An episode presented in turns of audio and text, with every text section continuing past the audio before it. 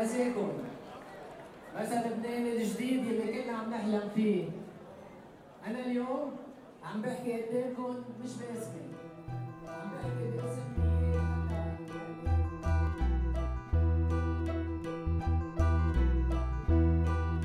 Welcome to The Egg, the battle worn concrete theater that has become the epicenter of Lebanon's revolution. Where, when we visited, a rally of small business owners and entrepreneurs kicks off with a singing of the national anthem.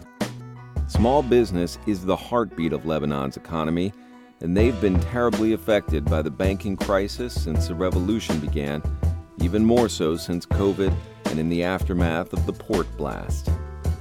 Our guide here in this moment in December 2019 is a singular voice in Lebanese media, a young writer named Gilles Khoury, who writes a weekly, whimsical slice of life column for the French language paper L'Orient Le Jour about Beirutis and their hopes and dreams, a column that he continues to this day in 2021 as a way of documenting the many lives in this great and battered city. This episode is about Gilles and about his path to writing, his dreams for Lebanon. We recorded this, of course, before the port explosion and before COVID, but his great dreams for Beirut and his thinking about the revolutionary mindset that it will take to achieve those dreams, well, they still stand. This is Nathan Thornburgh, and from Roads and Kingdoms, you're listening to The Trip Drinking with Exceptional People Around the World. So now we're coming out of up out of the main floor of the protest Yes, and we are into the egg. Yes, into the egg, which is, which was always like a, a landmark, but uh, like a forbidden one. Why But forbidden? Because it was basically this was built in the 19 in 1965. Okay. And this was meant to be to become like a big shopping center with a theater that we're gonna get into now. Ah. And during the war, it was closed to the public. And it was, it became a property of Solidere, which is a big, you know, holding that took over the whole um, area here. And this was closed, and no one was able to get in the egg for the for the since even after the war ended. And when the revolution started, people got into the egg, and it has become like a very important, you know, symbol of reclaiming public spaces and reclaiming the city. Sure. And, and uh, I mean, to have something like this, which looks, I mean, it's not, it's not like an upright egg. It's kind of a little bit of a yeah, squashed it's a, egg, exactly. a bit of a squashed concrete Yeah. egg. But it's a, we call it the dome as well. There are two names, the dome and, the, Ah. and the egg. And uh, so, so many conferences and talks have been happening here since the revolution started. And, uh, and as it says here on the floor, exactly. what a revolution! And it's, But- it's amazing because I mean, personally, I was every time I would, you know, walk, you know, under under the egg, or you know, I would have never imagined that one day I could actually be sitting here, and and you know, being part of a of a talk, or like it happened so many times since uh, October 17th, and and as I was saying, it's I think for all of us, all of downtown before the revolution was like so privatized. It was so it was like a forbidden, uh, forbidden space within the city. It was all owned by private companies, which most of the, most most of it was owned by Solidere, this very problematic uh, co- uh, company. And now being able, you know, to have va- uh, people selling flags, you know, uh, a corn vendor having talks here, Yeah. and it's just like amazing. Like we are reclaiming our own city that was, for the longest time, forbidden to us. which- Right. Yeah. Which is kind of like the neoliberal vision of a Totally. renewed downtown Totally. that belongs Yeah, to no man, just belongs to capital, right? Totally, and and I think that this revolution is a, the, I mean, it's not just about, it's about so many things. It's it's a very cultural one at the same time. It's it's it's very liberating for everyone. You feel that there's a libera- liberation, and there is, there are so many walls that are falling. So many, yeah. So, one of those is the egg. I mean, The being, egg, being right? in the egg. The actual. Mo- egg. most of those tags happened after October 17th. All of those tags. So the artists have come out as well to, Mhm. to Yeah. sell theirs. all over all over downtown you can you know on the on the walls of the city you can you can see like traces of Of the peop- graffiti yes here. just trying to look at the year it was built yeah 65 i was not mistaken Wow. Um, basically the egg was part of a, of a complex that was called beirut city center uh, two, uh, one, one building was supposed to be to, you know built here Yeah. And then because of the war, this never happened, and the egg remained like the egg for, for all of this time. A lonely, isolated, solitary, Yes. off-limit egg. Wow.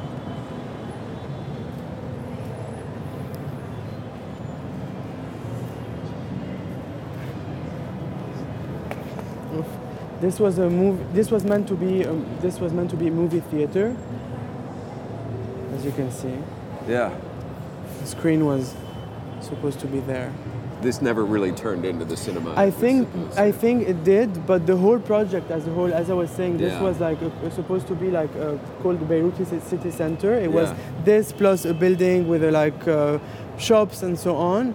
Yeah. And this I think functioned for some time, and but but the building didn't wasn't I mean wasn't built so Yeah. because of the war. So it did it did. There are a few pictures of people actually watching movies Oh, really? here. Yeah. And it looks like there are bullet holes here. Somebody shot Yes, because up. because a lot of snipers were during the war were uh, actually having this as a base at some point. Uh huh. Yeah. Well, that's a reminder, huh? Mm. This was one of the only uh, buildings or structures that remained the way it was after the war. And as we were saying, it was actually a reminder because we had, be careful, we had, we have this tendency when you look at downtown to just live in a sort of denial, you know, try to reconstruct and just forget. And I think that the egg was, people were fighting for the egg not to be, not to be demolished or not to be, just to be conserved because we needed this reminder So, to set the scene here, Gilles is not wrong that this section of the heart of downtown Beirut is a bit like a gilded DMZ. The buildings are impressive, imposing, a river of gold and marble flowing down from the Mohammed Al Amin Mosque to the port on the Mediterranean.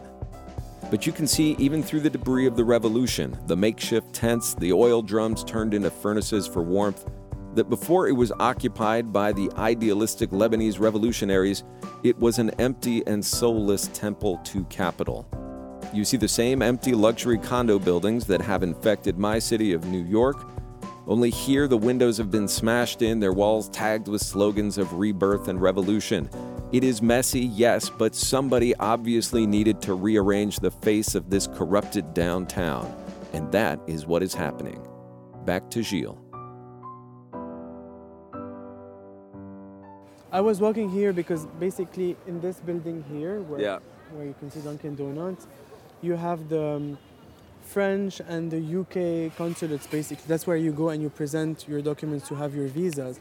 And I was here like a few days before all of this started, and the city was different. The city changed from one day to another. Wow. There is something crazy that happened. Like this was, this was never. We never had this kind of energy here. People coming together and and this was like really reserved for a very, very, very privileged group of people, a group of Lebanese. And now you have, Who could come to this area Yeah, because- because- spend time? because all of this, uh, all of downtown was either very expensive restaurants or very expensive shops or parkings. There, there is no such thing as public spaces in Lebanon. It's the first time that you can that you see people actually sleeping on the floor and spending days here and selling flags and having a shisha. And this is something that is, I think, is great. I mean, even the act of being a vendor selling flags on a street corner doesn't seem that revolutionary, but, But they, they would us. have been arrested or swept away or something. They would never dare and come here in the first place because Wow. it's so intimidating. Look at the buildings, look at Right. everything. It's so polished. I mean, it's beautiful, but it's so polished and it's all owned by people who are affiliated to the government, to the to all the previous and the, the our last government. So it's all you feel that that th- th- this whole area was was was basically just held by just a group of people and and the rest of the country felt that this was not theirs and it's the first time that those people feel actually that they own this city which Yeah. is which is it's hard to it's hard to conceive for so, for someone like you who doesn't you know but but for us like Beirut and especially downtown we always felt it was and it was owned by Solidere but by this by this group. So it's the first time that we actually are reclaiming our city and this is a big part of the revolution. It's a very big part of it. Like drawing on the walls having tagging the walls is something that we would never thought would have never thought of being able to do one day Right next to the martyr statue in Martyr Square, a breathtaking monument to the souls lost in the Civil War, Nasser and his wife and dog and children and mother in law, they are all making their own statement. All eight of them have been living in a small tarp covered tent since the first day of the revolution months ago, when they came down from Tripoli up the coast to demand their basic rights, chiefly but not limited to the right to housing. And as we talk to them, they unveiled a dark bit of irony about their time as citizen revolutionaries. Nasser, the father of the family, has just one leg. He lost the other leg in battle with the Israelis in 1989, and yet when the thugs from the Amal party came to beat his family at rallies, they have done so while hurling the worst insult they can think of at this brave and obviously patriotic family that they are Zionists plotting with Israel to take down the government. And with that, and with a shake of the head, Gilles and I retired from the heart of the revolution and rode back to Hamra to talk more about his life before and during the uprising. So we're in the Hamra neighborhood, and as we were driving here, you had pointed out the uh, the American University. So this place has a lot of memories for you. This is where you went to school. Yeah, yeah.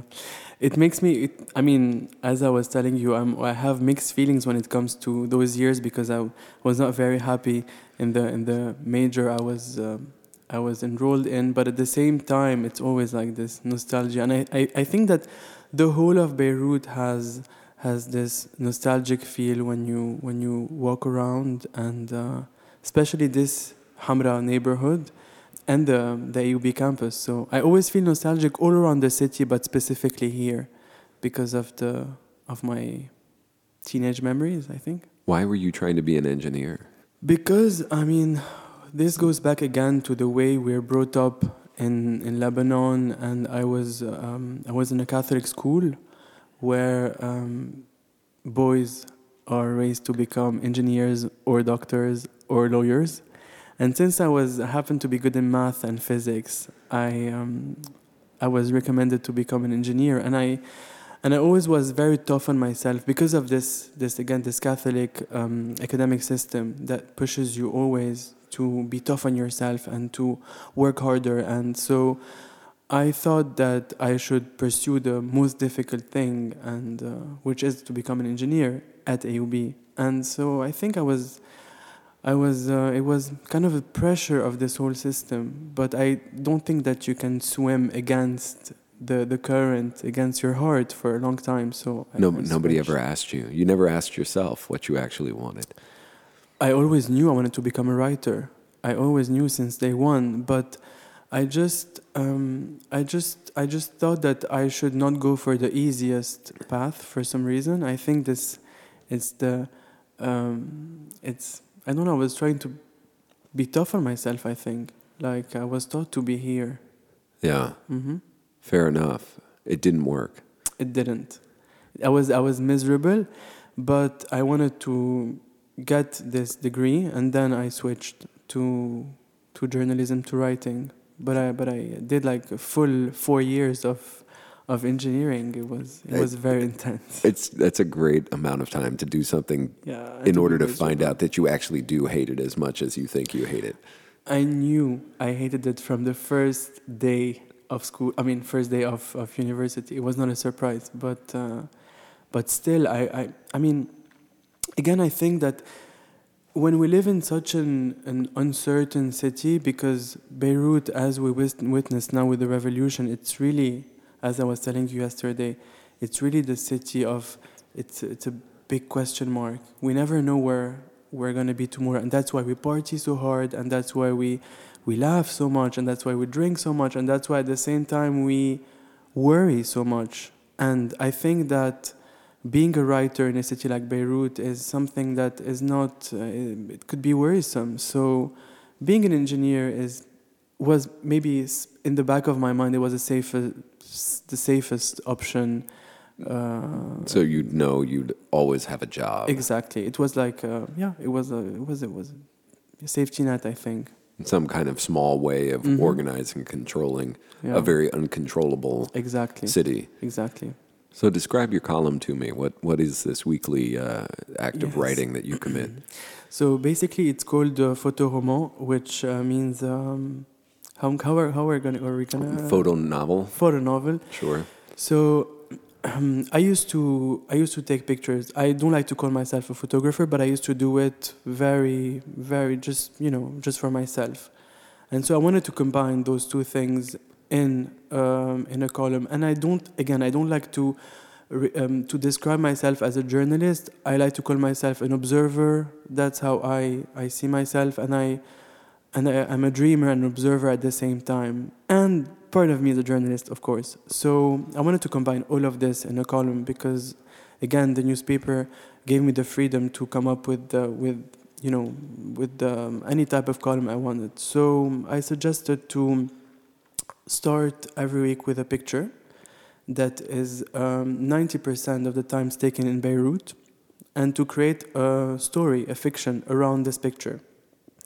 And uh, the idea is to tackle each week a theme that is, of course, linked to Lebanon, but uh, but is I mean, it could be uh, anything. And so basically, I create this story every Monday.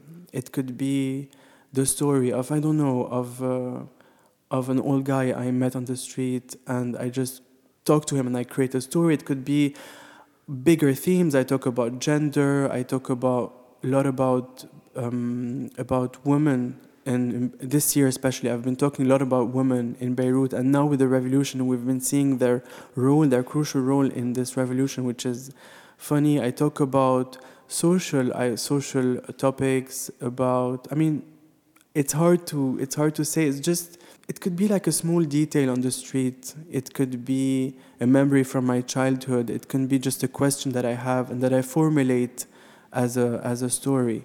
It's amazing, and Yeah. and the uh, L'Orient is a a very well known paper. You called it sort of the New York Times of Yes. Beirut, and uh, to bring such a beautifully bullshit idea to them as a young journalist and have them say yes. I mean, I think I pitched something that was not the same in form, but kind of in in uh, essence to uh, like the Stranger, the alt news weekly in Seattle when I was writing there, and they were like, "Sorry, kid, like." No, it's not we're we're a newspaper. We're not going to do so. I think it's just doubly impressive that as a uh, as as a well established and establishment paper Mm-hmm. that they've sort of uh, opened their this page of the culture section to you um, to write these kind of fictionalized versions. Mm-hmm. But even I mean, just as we were walking around the revolution and we. Uh, met this man who had lost his leg fighting Yeah. against the Israelis and is now being accused of being a, a pro Zionist by Amal Crazy. thugs Mm-hmm. because he's taking part in the revolution. You know, the the narrative, the, the, the you know the the short stories are all around you here. Exactly. And even I, I always I always um, like to compare Beirut to a movie set. It's crazy. Every time I, I I walk, even under my house or under my office, I feel that that things come to me. And every week, sometimes I panic because I have to submit my my piece every Friday morning, and my editor goes crazy because I'm always late. But sometimes I'm on my way to work on, on Friday morning and I just look at something, I just look at someone, I just remember what happened last night and the story comes, you know, in a, in a it's, it's, it's almost like a, it's a magic eureka moment where the, the story comes to me and I, and it always, sometimes it happens that, that the, the idea, you know, um, the the idea is a last minute thing. It's it's it's always the case. I, I never predict what I'm gonna go. Sometimes, of course, I know I want to tackle this uh, subject, and sometimes there are things that you know, uh, like now the revolution. Of course, I can't not talk about this every week. It's been a, over a month, but in normal times. I like to say normal times because of revolution times. You're making air quotes around Yes. normal. so normal's never too normal It's, here. I like to call it an abnormal normality. We're Right. going to talk about this, I think, at some point. But um, as I was saying, I never predict my topics. It always comes to me. It's And- not me who chooses my topics. Um, and sometimes you're writing your editor to say, "Listen, I'm just going to take a walk. I know it's Friday morning, but I'm going to take a walk and see see what column is going to come to me." Yeah, yeah, yeah. Uh, That's exactly how it happens. It, it's exactly how it happens. And sometimes I, I start a piece on, on Thursday and then Friday morning something else more significant, more you know touching happens and and this is how it it it, it starts. How would you write the story of uh, of the man that we met today uh, as a as a fictionalized version? I mean, how do you get out of the way of uh, of an intense reality sometimes? Um, I I like to play basically. I like uh, I like to impersonate the people. So basically, I like to write in the first in the first person as if I was this man. That's maybe how I would do it, or I would um, write it. I would pretend to be his dog maybe and write it. I'm pretty sure he Yeah. called his dog Booger, but it might have been Booker. and I'm sure his dog knows so many things. So maybe I'll be the dog saying the story. I don't know. Um, The dog is watching a lot. That Mm-hmm. is true. Um, and and it'd be nice to uh, be that dog because they also had mentioned uh, right after I kind of went down to say hi to it that he bites. yeah, So this is this is a first person perspective with an edge, right? definitely. He's uh, Booger, as I'll call him, was you know sitting there by Martyr Square, just eyeing everybody with a lot of a lot of bitterness. Uh, knowing and- so much about uh, his uh, what was his name Nasir Yeah, Nasser, his yeah, yeah. owner. That is true. But you're right about Beirut. It's, I mean, even as uh, to to prove its own point, uh, the muezzin has sort of like come into this room with the call to prayer outside. Mm-hmm. Yes, it feels like, yeah. I'll give it a, a moment to breathe there. It's 6 p.m. in Beirut. It's 6 p.m. in Beirut. Do you know where your muezzin is? It's not far. I, I think it's uh, you know it's down the street. It is just Yeah. down the street. But it's uh, you know, it's a city that intrudes, right? It's like Mm-hmm. a city that's always just kind of feels like it's coming in. You know, it's it, it, it, it's not going to be held at bay, not by walls or windows. And I mean, every time I walk on the streets in Beirut, I realize that people live a lot in contact with the outside. When you look at, at, at people's homes, at the buildings, it's always lit. You can always see people, you know, doing things. And I enjoy this very, you know, uh, soft voyeur- voyeurism in Beirut that is interesting because people are, I generally think that people are so open and, and, and transparent and genuine and they don't like to be you know hidden in, in their in their homes they're always on the outside so the, the noises come in and they come out and you i like this a lot about beirut I, I feel like this is something I hear continually about, like uh, refugee resettlement or other kinds of just in migration uh, from the Middle East to the United States. Like one of the most challenging things about being a Middle Easterner in the U.S., particularly in the suburbs where these poor souls are often dropped, is is that that doesn't exist. You know that we have walls that are you know there for a reason to keep you know family out of sight Yeah. and you know to keep uh,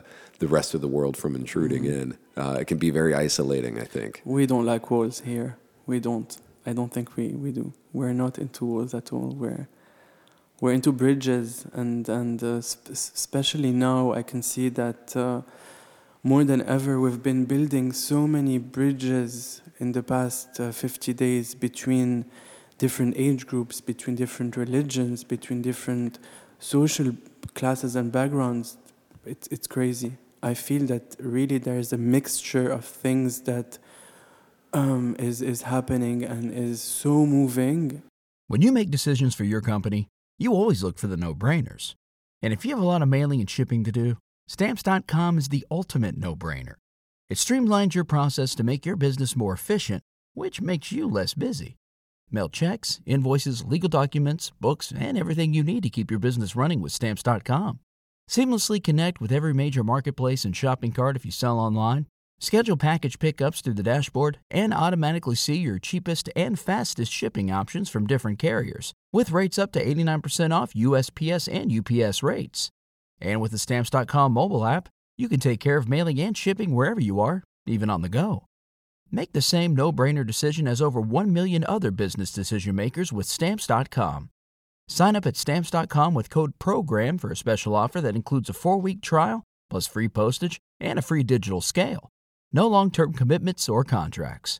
That's Stamps.com, code PROGRAM. What was the spark for the revolution? What was that first, that first little flint? It's um, all the, I mean, all the press have been talking about this WhatsApp tax.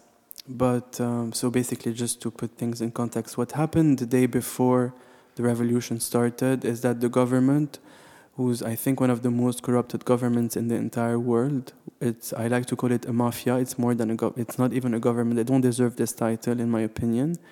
So basically, they um, decided to impose a tax on WhatsApp that is a free service by essence.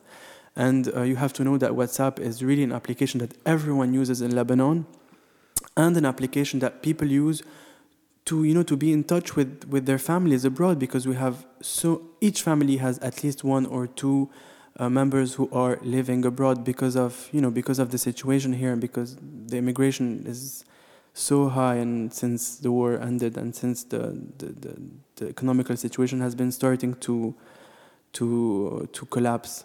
So um, so they tried to basically tax WhatsApp and this was completely crazy. And people went on the streets not because of this WhatsApp tax but because of everything.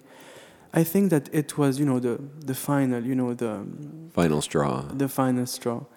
Uh, so And it uh, is, I have to say, it is an astonishing thing to try to tax WhatsApp. That is like, that's innovation and bullshit governance right there. hundred percent. And even if people are saying it's WhatsApp is not important, it was just you know the final straw. I think that coming to think about it, I'm gonna contradict myself. It is important because I think that you can't. I'm sorry for the word bullshit people to the point of taxing something that is free. It's like taxing the air. Like what? How can you do such a thing? And um, this comes, you know, after so many things. A few days before this WhatsApp tax idea, there were fires all over, um, all over Lebanon. No one from the government did anything, even to try to stop those fires. These Peop- are wildfires or house fires or those were wildfires, but even there are question marks around those fires. But I, I mean, it doesn't matter. The thing is that no one from the government did anything to try to stop those fires. And I think that people, I, I could feel that people were getting angry and angry. And this comes again after 30 to 40 years of corruption, of feeling used and abused by the system, of, like this guy was telling us on the streets a few hours ago, we don't have our basic rights. We don't have electricity 24 hours. We, um, they're trying to tax free internet. The internet is so expensive. Even, uh, you know, um, everything. I, I, I don't know where to start. It's, it's hard to, to. A friend of mine from, from the States was telling me, where does the problem, how can you describe the problem? And it took me like two minutes to start. I don't know where to start. Everything is wrong. And at the same time, everything is wrong in in the most beautiful place in the world in my opinion and this is what is what this is what is you know keeping us here but at the same time making us so angry.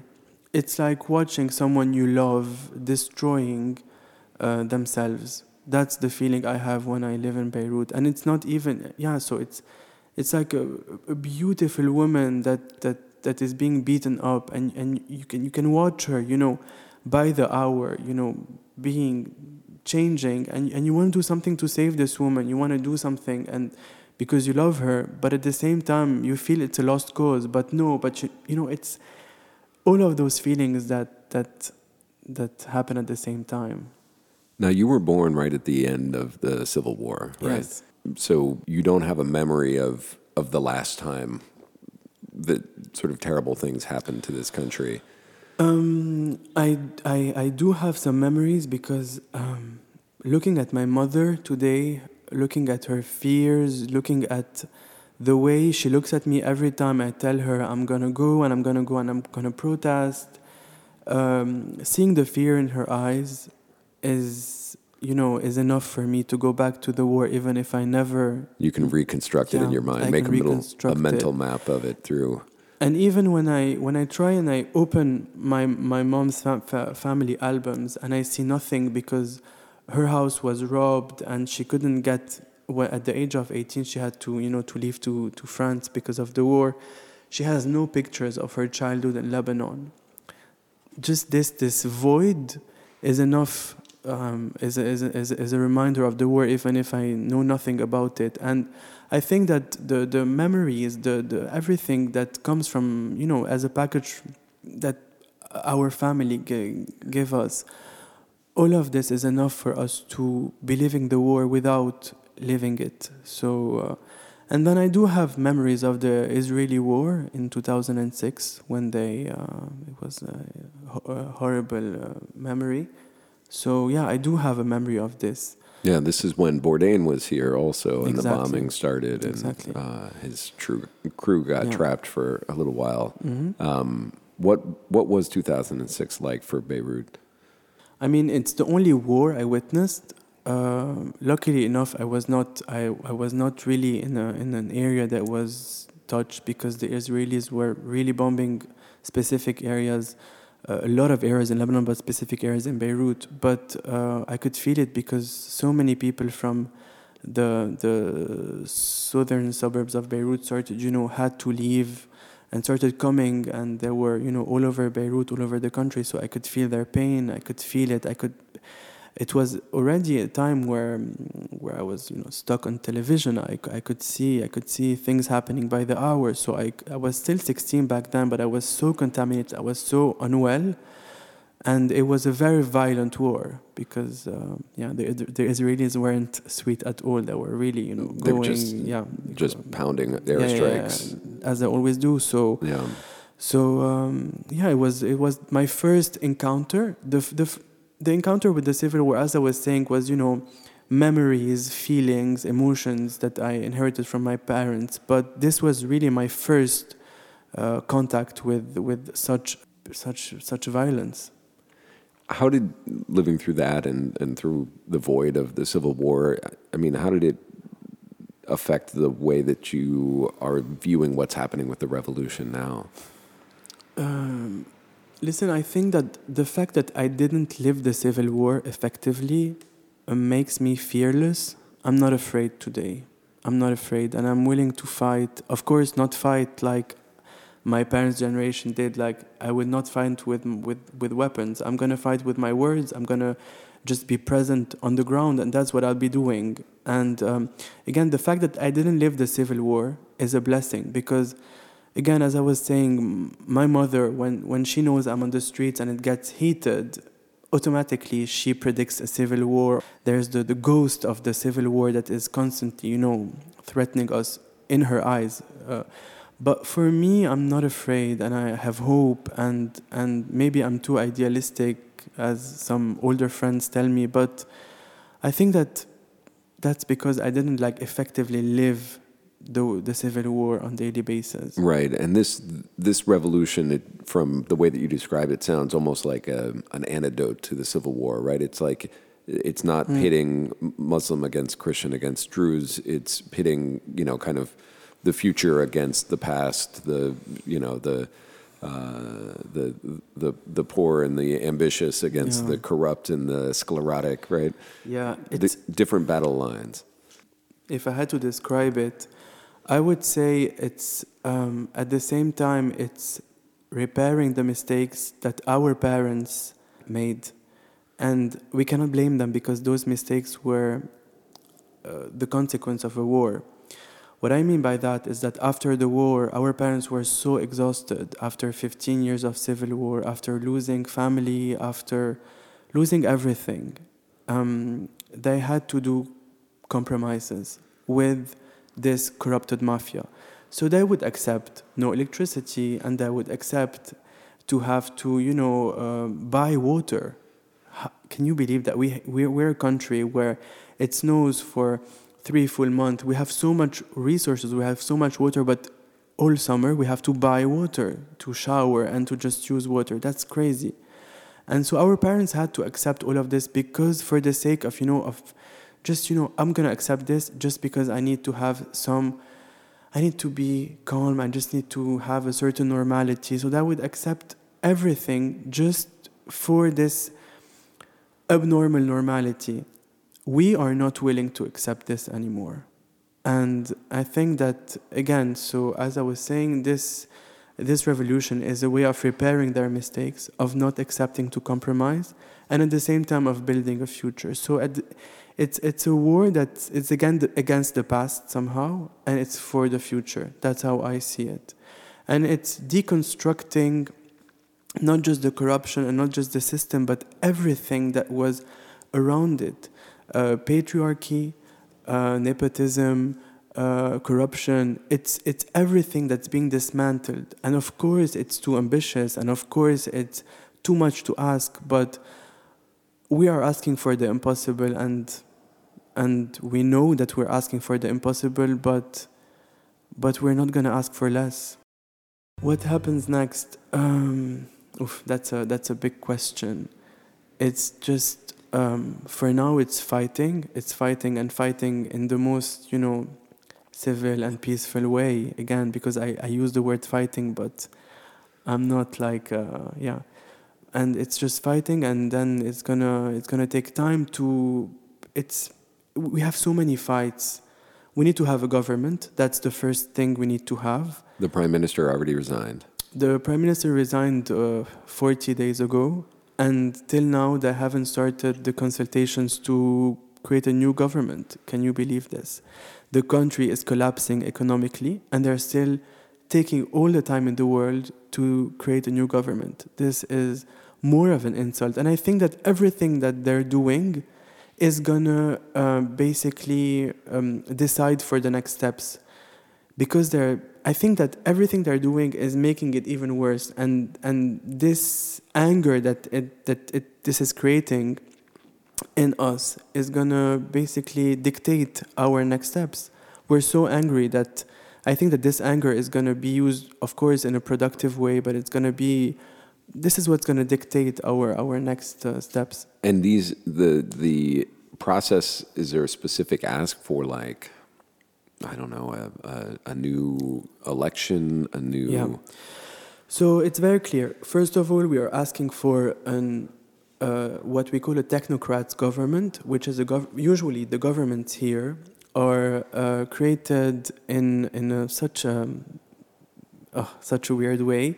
It's basically a pie that they try to you know that they try to divide between themselves. So basically, this uh, party takes uh, takes this cabinet, and this party takes this cabinet. So basically, they're like, you know, it's like a mafia, basically trading cabinets and so this and it's also based on religion so okay so we're to give uh, two christian seats uh, three shia seats uh, two or i don't know i'm just giving examples and what we're asking for and so basically the the minister of the of i don't know of education has nothing to do with education. He happens to be a christian maronite who is with this party so we're going to give him this seat which is absurd. What we're asking for is so basic is to have the people who are actually the most convenient for this cabinet to, right. you know just to construct a normal like in any other country in the world. Just have a technocrats government with people who are each one uh, specific to the discipline that he's tackling through his cabinet and this is what we're asking for. And of course not based on on political parties and not based on religion as well. I mean, is the danger that, that power will get out of whack between Hezbollah and the Christian factions and Yes, I think that uh, this demand of ours put everyone puts everyone at risk because I think that no one is willing for so many different reasons. Um, I don't feel like discussing like really politics now, but I think that of course the Hezbollah is going to be threatened, but all other parties who use basically uh, governments to be able to steal as much as they, as they want won't be able to do so now that they're if they're out. So they're all trying at the same time to you know to find ways to outsmart us and to still you know. Uh, so that now they're they're they're they're suggesting a technopolitic technopolitics government basically, which is a mix between an a few politicians and few specialists, which is absurd because still if they have a hand on this government, they can still do whatever they want to do, and they can still steal the. They'll have their hand in the cookie jar still. Totally. So. Uh, but it is fascinating because it, it right it only this only works if if they're still afraid if people are still afraid of what Lebanon could be, and so they accept what it is. Mm. So it really is a function of time after the end of the war, or people like you who simply don't feel you have to accept the status quo and that that whatever you know in that brave new future whatever comes is actually could be better than what it is today mm-hmm. that feels like a radical reshaping of like yeah. how someone thinks about their own country here I, I, I think that when you the, the concept of, of being part of a revolution you cannot do it in a in a polite way or in a institution I, I mean you a revolution has to be radical by essence.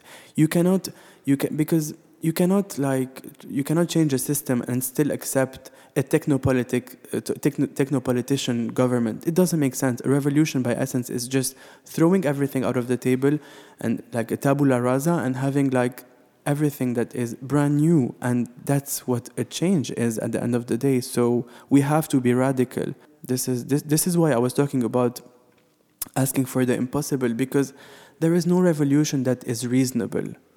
The minute you get reasonable, it's not a revolution anymore. It becomes like a deal, and we are not here for a deal. We're here for a for a you know radical change. The trip from Roads and Kingdoms is hosted by me, Nathan Thornburgh. Alexa Van Sickle is our producer. Theme music by Dan the Automator. Episode illustration by Daisy D. Sound mastering and composing by Ricardo Gutierrez. Show artwork by Adele Rodriguez. Executive producers are me and Matt Goulding, also of Roads and Kingdoms. Next week is our last from Beirut. But if we have to leave, then we do. We're going out with a drink in hand. We're taking a road trip through the fertile wine country of the Bekaa Valley with the host of the podcast B is for Bacchus, Farah Berrou. We will meet you there.